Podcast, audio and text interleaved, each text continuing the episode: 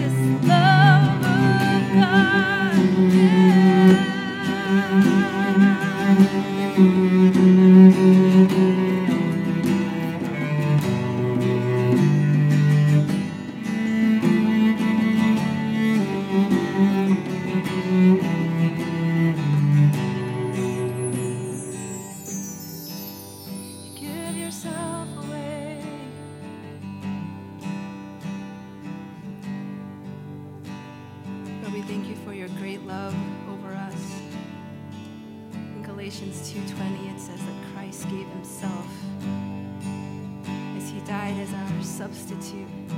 And his motive in everything was to give us freedom. To free us from our wickedness, from our sin.